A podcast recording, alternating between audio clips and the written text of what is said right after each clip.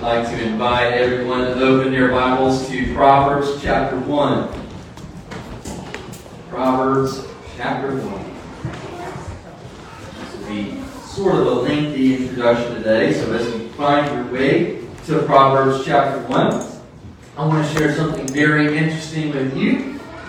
Uh, so for the last couple of, uh, month or so, last month or so, I've actually I've taken a break from social media, right? Away from all the controversy and hot topics and all that. It's good for the brain, you know, to decompress. Um, as I'm taking a break, Valerie and I both, kind of in our own way, have discovered something really, really interesting about social media. Have you ever wondered why, when you open Facebook or Twitter or uh, Pinterest or if you Google something, why, like, you see the things that you do? What, like, what's, why is it this post or this thing that's showing up on your feed versus, you know, hundreds of others? What's the determining factor? Well, it turns out that behind all these posts that you see aren't like humans that are controlling what you see, but robots. Uh, actually, uh, hundreds of them.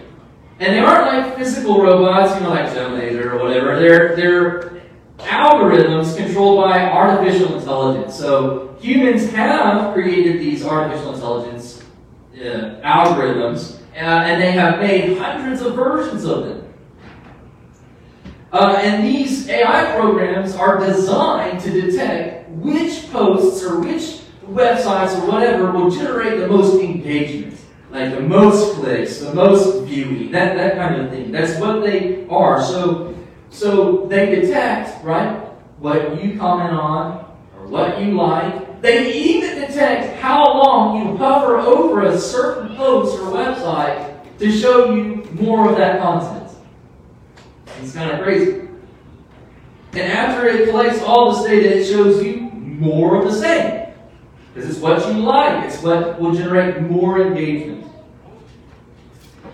And here's the thing about these AI they aren't moral, they don't have a moral compass right? They're not evil or good. They're just there to show you posts, no matter if they're right or wrong, or good or bad, or true or false. They're just saying, hey, I'm here to get you engagement. Here's your engagement. And by nature, what are the things that engage us most? Controversy.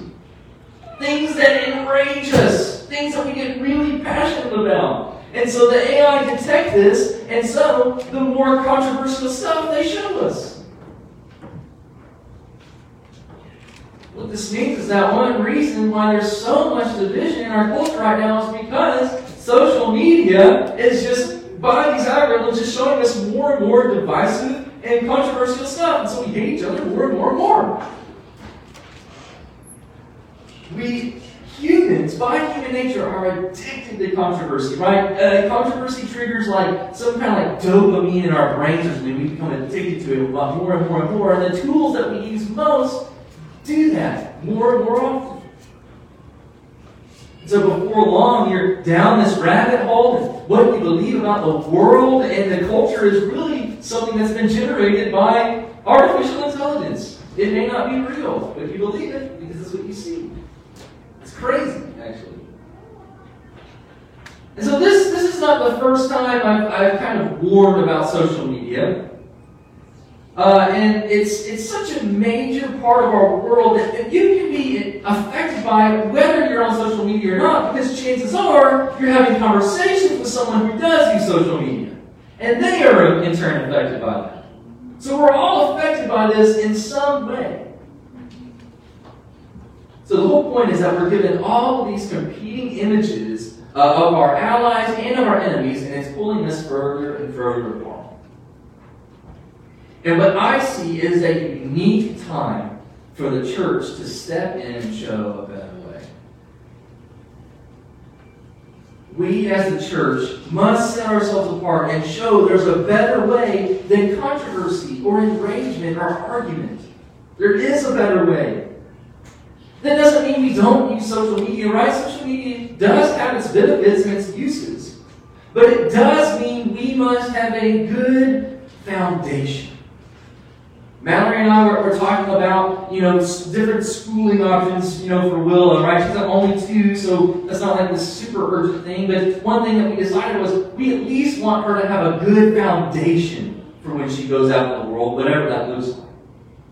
So that's, that's what we need as a church. We need a, a foundation to step into the world, sift through all this information to ultimately lead people to Christ.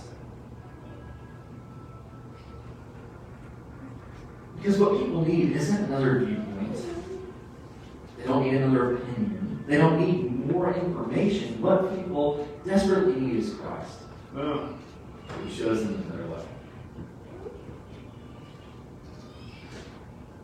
if we don't have a good foundation, we'll slip into it just like everybody else. As Bilbo Baggins told his nephew Frodo, it's a dangerous business, Frodo, going out your door. You step out onto the road, and if you don't keep your feet, there's no knowing where you might be swept off. We need to keep our feet. And that's exactly what wisdom is designed to do. Look at Proverbs chapter 1. I gotta turn there too. I shouldn't turn this. Look at Proverbs chapter 1. Look at verse 7. The fear of the Lord is the beginning of knowledge. Fools despise wisdom and instruction. Now, flip over a few pages to chapter 9. Chapter 9, verse 10. The fear of the Lord is the beginning of wisdom and the knowledge of the Holy One is insight. If we are to build this foundation, if we are to truly fulfill our purpose as Christians, as the church, then we need this foundation, and the fear of the Lord is that foundation. And so we're now entering this part of the book of Proverbs, basically from chapter 10 all the way to chapter 30 or even 31. And it consists of like these randomized, short, pithy sayings. Right? There's really no order to them that you can detect. And, and you'll notice, right, if you read Proverbs, and especially as we uh, go continue working through Proverbs, that Solomon, he just jumps from one topic to another. One topic to another. And I think he's designed it like that on purpose. Because on the one hand, um, it, it's, it's easy to remember them. Right? It's easier to remember the short little snippets, right? Especially like even if they're uh, separated from each other, it's easy to remember those snippets. But also, it keeps each topic coming back again and again, so it's just fresh. It's just fresh. Because you read this topic and you're like, hey, I've left it behind. Oh, here it is again. You leave, leave that behind. Oh, here it is again. So I think he's done that on purpose. So in the coming weeks, we're going to treat the rest of the book of Proverbs topic. Right? We'll still be in Scripture, we're still going to be preaching from Proverbs, but we can't be like in one place. We're going to be all over Proverbs. And what's interesting about these verses that we just read about the fear of the Lord is that Solomon hasn't elaborated on that concept that much. Okay, fear of the Lord is the beginning of wisdom. What does that mean? Hasn't told us a whole lot. But what he does throughout the rest of the book of Proverbs. And I think that we can discern three elements from the book of Proverbs that make up the fear of the Lord. And so, the first is hatred of sin. The fear of the Lord is the hatred of sin. So we learn this from places like Proverbs 8.13 certainly feel free to turn your Bibles there with me. We're kind of going to be all over the place. You certainly don't have to, but we learn this Proverbs 8.13. The fear of the Lord is hatred of evil. Pride and arrogance in the way of evil and perverted speech I hate. Now, here's what's awesome about Proverbs. Many of them that we read are what I'm calling generally true statements. That means that they aren't, or many of them, no, many of them aren't absolutely true, and they aren't promises, but they are generally true. Though not always. However, many of them are absolutely true, especially the proverbs that involve the nature and the character of God. So while the proverbs about getting rich, you know, because of righteousness, might not always come true, the proverbs about who God is are always true. And that's no less true than hatred of evil. And scattered throughout our, this book are proverbs specifically about what God hates, right? So uh, the NIV says, the Lord detests. Uh, the ESV says, uh, this is an abomination to the Lord. So, so we have these scattered proverbs about what God hates. And the first that you come across is a hatred of partiality. Turn to Proverbs chapter 11. It's kind of the first time this abomination, this hate uh, kind of comes out. Chapter 11, verse 1 says, A false balance is an abomination to the Lord, but a just weight is his delight. So what's happening in this day is kind of two different things. The first thing is that, uh, maybe not in every situation, but in a lot of cases, when you pay with money, you're not paying with the, the like color or the material of the money, right? So it's not like this copper one is one and this silver one is two, right? No, a lot of times you, you weigh money, right? So this is this is going to be a certain amount, a weight of money that you're paying. But also, right, they would have merchants, especially, would have these rocks. And um, they weren't totally accurate, right, uh, all the time. In fact, they're not often that you find like competing rocks that are the same weight, but they would have generally the weight mark on them. And so if you want to buy a certain amount of something, they would put these rocks on the scale. Like you want an ounce of this, so here's my ounce rock. You put your ounce rock on there, and here's your hay. You're paid for an ounce or whatever you're buying. So you can see how people could easily fudge the numbers uh, by lying about the weight of these rocks or and, or like they sell less of something, right? So you want an ounce, well, here's my ounce rock, but it's actually, you know, it, it weighs more, and, and, so you're not getting as much hay, or maybe like you're, you're asking for something more than it's worth based on these measurements. And so it really, it does come down a lot to the integrity of the buyer. And so when, when Proverbs writes this, a false balance is an abomination to the Lord, the first thing right, that comes to our mind is obviously business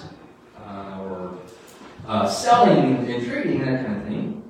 So, whether you run a business or sell something, whatever, we need to be honest about our work and what it's worth. We're not trying to twist words or, or numbers to siphon just extra money. A few weeks ago, I mentioned I'm an old man in a 30 year old body. And that comes out especially when I look at, looking at my bills. Because I always see something about like a service fee or a processing fee. And I'm like, what is that? They should just call it taking just a little bit extra fee. but whether you're in business or not, the underlying principle here is one of partiality. Impartiality happens in a number of ways beyond just business. Partiality happens when we give ourselves or others like a free pass or a benefit that we're unwilling to give to others. So maybe one that we practice more often than we realize is, is we're quicker to forgive ourselves for mistakes and failures than we are with others. We we know we need mercy, but we don't offer that whole lot to others. Uh, another way we show partiality is when like we're very eager to offer a listening ear to people we agree with, but people we disagree with, we, we pass judgment on without even listening to them. Partiality. And I don't want to talk about social media as if it's the devil. I'm not that kind of person. It has its problems. But obviously, one of the problems we have on social media that I just talked about is that we end up listening more and more and more to people we agree with, who are in our tribe, and less and less and less maybe to another side or another argument. And so that's why the Bible has to tell us explicitly to do the opposite. It has to lay it out for us. My brothers, James 2, everyone should be quick to listen, slow to speak, and slow to become angry. And he means that for no matter who we come into contact with. Like, there's not a person that you come into contact with that is undeserving of this. And who are we to decide whether they deserve to be? You know what I mean? Like, that's, that would be just crazy. But we do it anyway.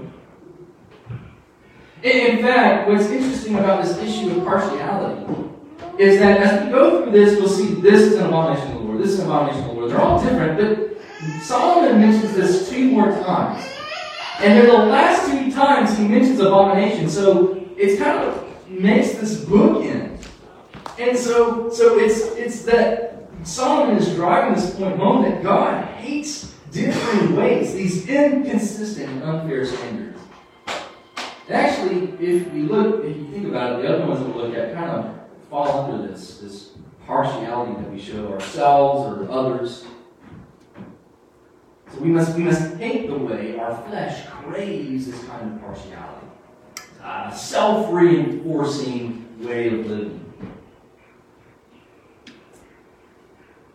So fear of the Lord is, is hatred of uh, partiality. The fear of the Lord is also hatred of hypocrisy. Uh, look at Proverbs chapter 11, verse 20. Those of crooked hearts are an abomination to the Lord, but those of blameless ways are his delight. So here's the great thing about reading Psalms and Proverbs. It's really important. Is we need to think in terms of parallels because guess what? Each line of these is basically two lines or two sentences or, or two phrases. So if one like doesn't make sense or it's plainly obvious, usually the next one will come in and make it an even more profound statement. Uh, so sometimes like parallel is comparing two things, sometimes it's contrasting two things. In either case, right, the idea is that you read the lines together. And in this one, the two lines are, right, crooked heart and blameless ways, right? Crooked heart, abomination, blameless ways a delight. That's, that's the, the juxtaposition that's happening here. And, you know, if you think about Scripture, right, if you think with me for a moment, there's not a lot of places where the heart of a person and the way they live are, are like separated, right? They're usually one and the same. But what did we learn from uh, is Proverbs 4? Out of the, oh, the well springs of life, right, come from the heart. That's what we learn in Proverbs chapter 4. Well springs of life is living. So there's not a lot of separation there, but Solomon kind of takes them apart here. And I think it's because he wants us to pause and ask why. It's easier, I think, the reason he does this, the crooked heart abomination, blameless ways of his life, because it's easier to hide a crooked heart. The person of blameless ways doesn't have to hide their heart because they aim to be consistent with themselves and before others and before God. So here Solomon has to put it squarely on the heart. So fear of the Lord is hatred of hypocrisy. Uh, fear of the Lord is also hatred of using words dishonestly. Proverbs 12, verse 22. Just a page or two over, depending on how big your text is. Made a joke. How big your text is. If, if you have really big text, you're in the adult class. Smaller text, in the adult class. It was fun. Just had, I've been there. Uh, verse chapter 12, verse 22. Lying lips are an abomination to the Lord, but those who act faithfully are his delight. In our study in James on Sunday nights, we learn how the Bible, when it says using the tongue wisely, it just doesn't have in mind the words we use and how we use them, but how we use our ears too. So the world of the tongue incorporates our listening. So hatred, or the fear of the Lord is hatred of using words uh, dishonestly and twisting other words or, or, or trying to make ourselves look better by twisting our words. I know I'm going quickly, but we have bit of ground to cover. So the fear of the Lord is also hatred of empty religion. Proverbs 15, verses 8 and 9. The sacrifice of the wicked is an abomination to the Lord, but the prayer of the upright is acceptable to him. the way of the wicked is an abomination to the Lord, but he loves him who pursues righteousness. Right? Empty religion is, is when we use religion, Christianity, or whatever to get what, what we want, right? To, to serve ourselves. So, so empty religion looks a lot like me centered or, or man centered versus God centered. And so the fear of the Lord is, is hatred of using empty religion. Fear of the Lord is, is hatred of sin.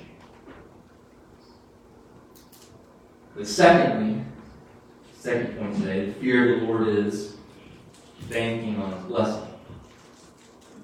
Proverbs chapter 10, we see this. Chapter 10, verse 2 Treasures gained by wickedness, but do not profit, but righteousness delivers from death.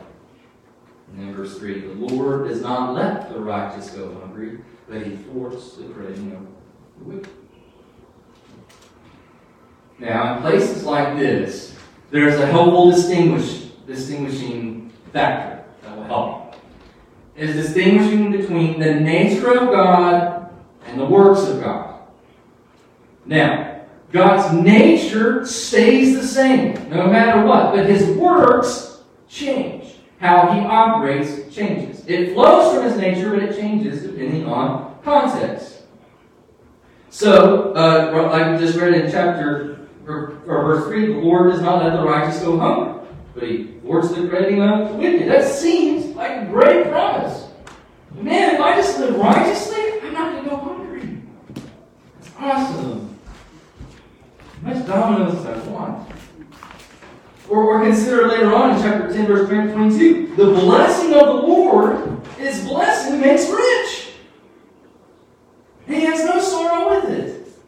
Man, that's awesome.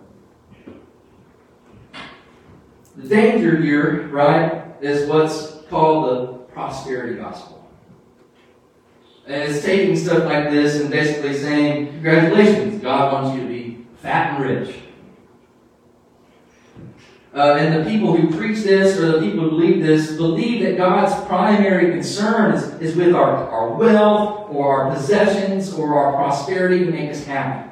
That's his, his primary concern. And, and based on these verses, like if you just take these verses out, that might seem true. Right? Be tempted to believe that. But guess where the book of Proverbs is? It's in the Old Testament. And that means something. Where that's why in Sunday school I often ask, where is this? Because we need that's what we need in our mind where this is and when it's happening. So it's in the Old Testament, and Solomon is writing this under the Mosaic covenant. Later today, like right before you take your nap, flip over to Deuteronomy 28, and what you'll see is explicit blessings for obedience and explicit curses for disobedience. These are the stipulations of the covenant. Obey, these are your blessings. Disobey, these are your curses. So, I would absolutely say Solomon means what he says.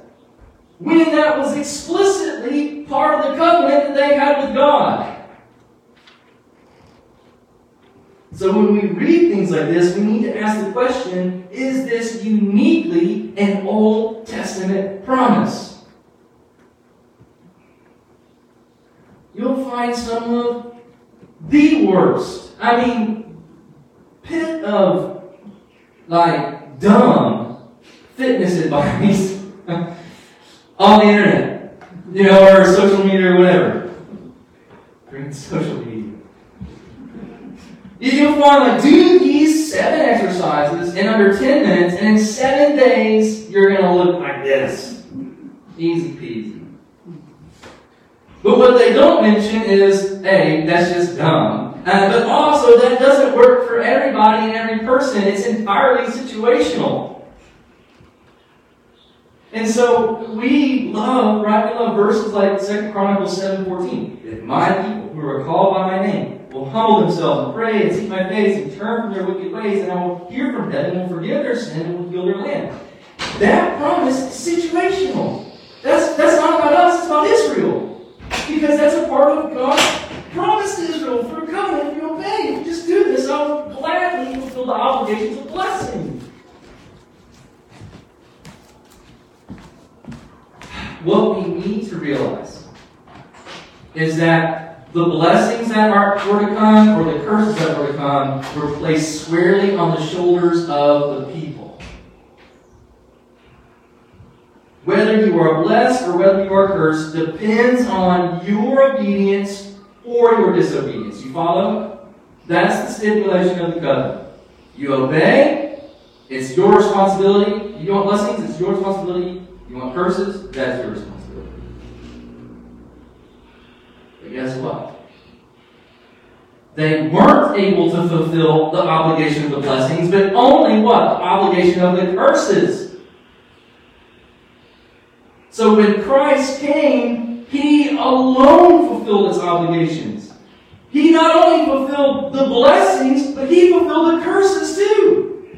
Christ fulfills every part of the old covenant. So now, guess what? He has introduced a new covenant, and the blessing and outcome of the new covenant is placed on whose shoulders? Ours? No, on Christ's. The blessings and outcome of the new covenant isn't dependent on us anymore, it's dependent on Christ. And so, because we're under this new covenant, not only are the blessings different, but they're better. We don't get some measly strip of land, we get a new creation. We don't just get long years and long happy life, we get eternal life. So, when we read the promise of blessing in the Old Testament, we need to read those through the lens of Christ who came and transforms those blessings. So where it says the Lord does not let the righteous go hungry, when we read that, even if we do go hungry, we are still immeasurably blessed because of Christ. Paul says that through this new blessing, what? No trouble or hardship or persecution or famine, hunger, right? Or danger or sword will what? Separate you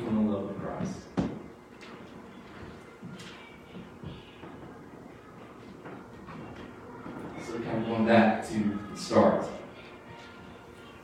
God's nature is the same, but his works are now different. And what we bank on is his blessing, his determined nature to care for us, sustain us, nurture us, and remain faithful to us in Christ. That's what it means to bank on his blessing. And that is certainly part of the gift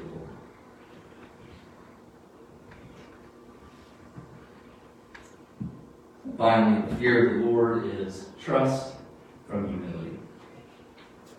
Trust from humility.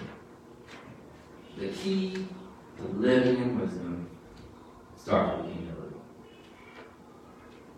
Proverbs 18:12. Before his downfall, a man's heart is proud. Begin to think highly of yourself. When I was first surrendered in the ministry, I was as proud as it gets. And I thought because I'm going into ministry, like, like God's going to use me and I can do what I want. I was proud. And later came my downfall. Before his downfall, a man's heart is proud, but what? Humility comes before honor.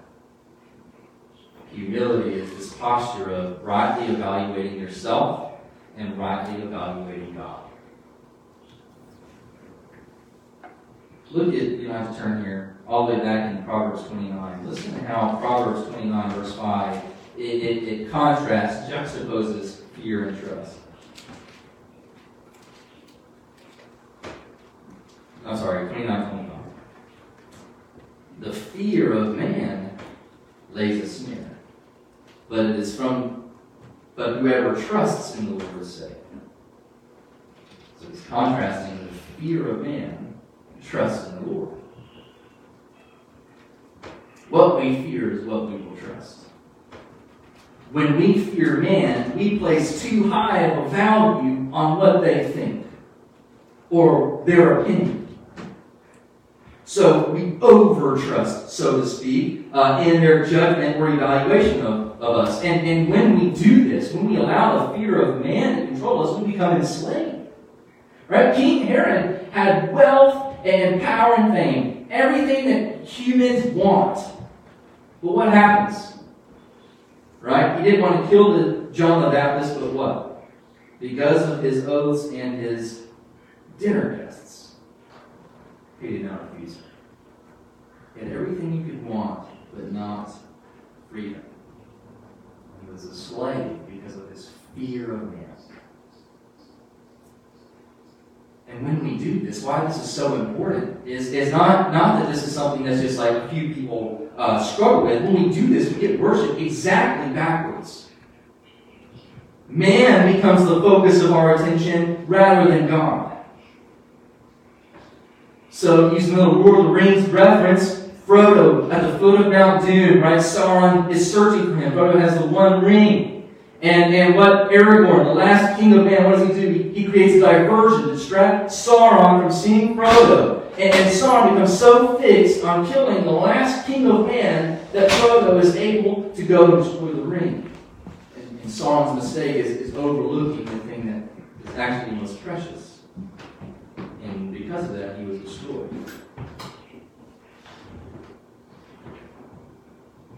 We think this is how success happens how we live and survive as humans, seeking the approval of man. But in God's economy, it's exactly backwards. Again, in Proverbs 29, verse 23. A man's pride will bring him low, but he who is lowly in spirit will obtain honor. I love the Psalms. Psalms are awesome. A good, an awesome practice that I actually, uh, Charles Spurgeon used to do is to read five Psalms a day during the month and one proverb. You should do it. It's awesome. And Psalm 147 is awesome. It's, it's, it's the psalm about seeing how great and how awesome and how magnificent God is.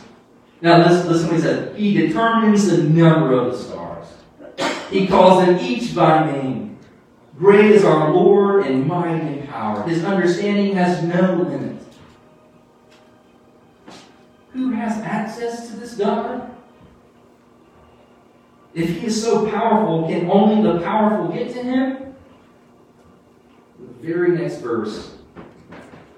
This God, this Lord, sustains the humble, but casts the wicked to the ground. The all powerful God is not a God for the powerful, but for the weak. And if weakness is all you need to access Him, how available is He?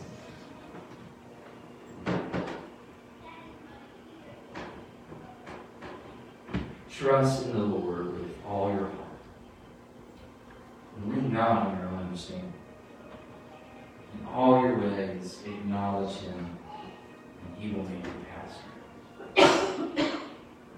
Fear of the Lord is trust from humility.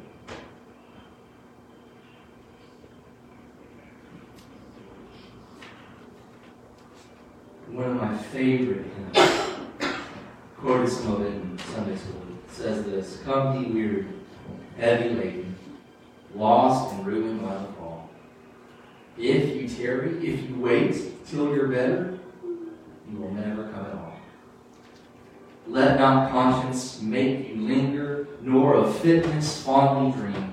All the fitness that he requireth is to feel your need of him.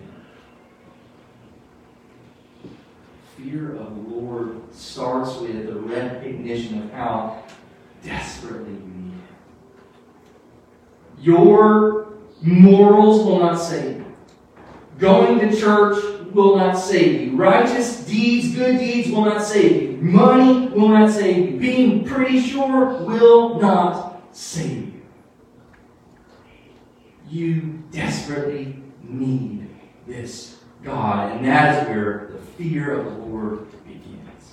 Was with this recognition of your utter, desperate, ongoing, constant, deep need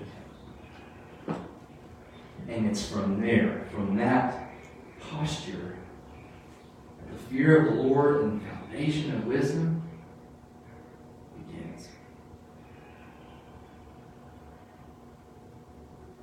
Only Christ can save. And the only fitness that He asks of you is just to see your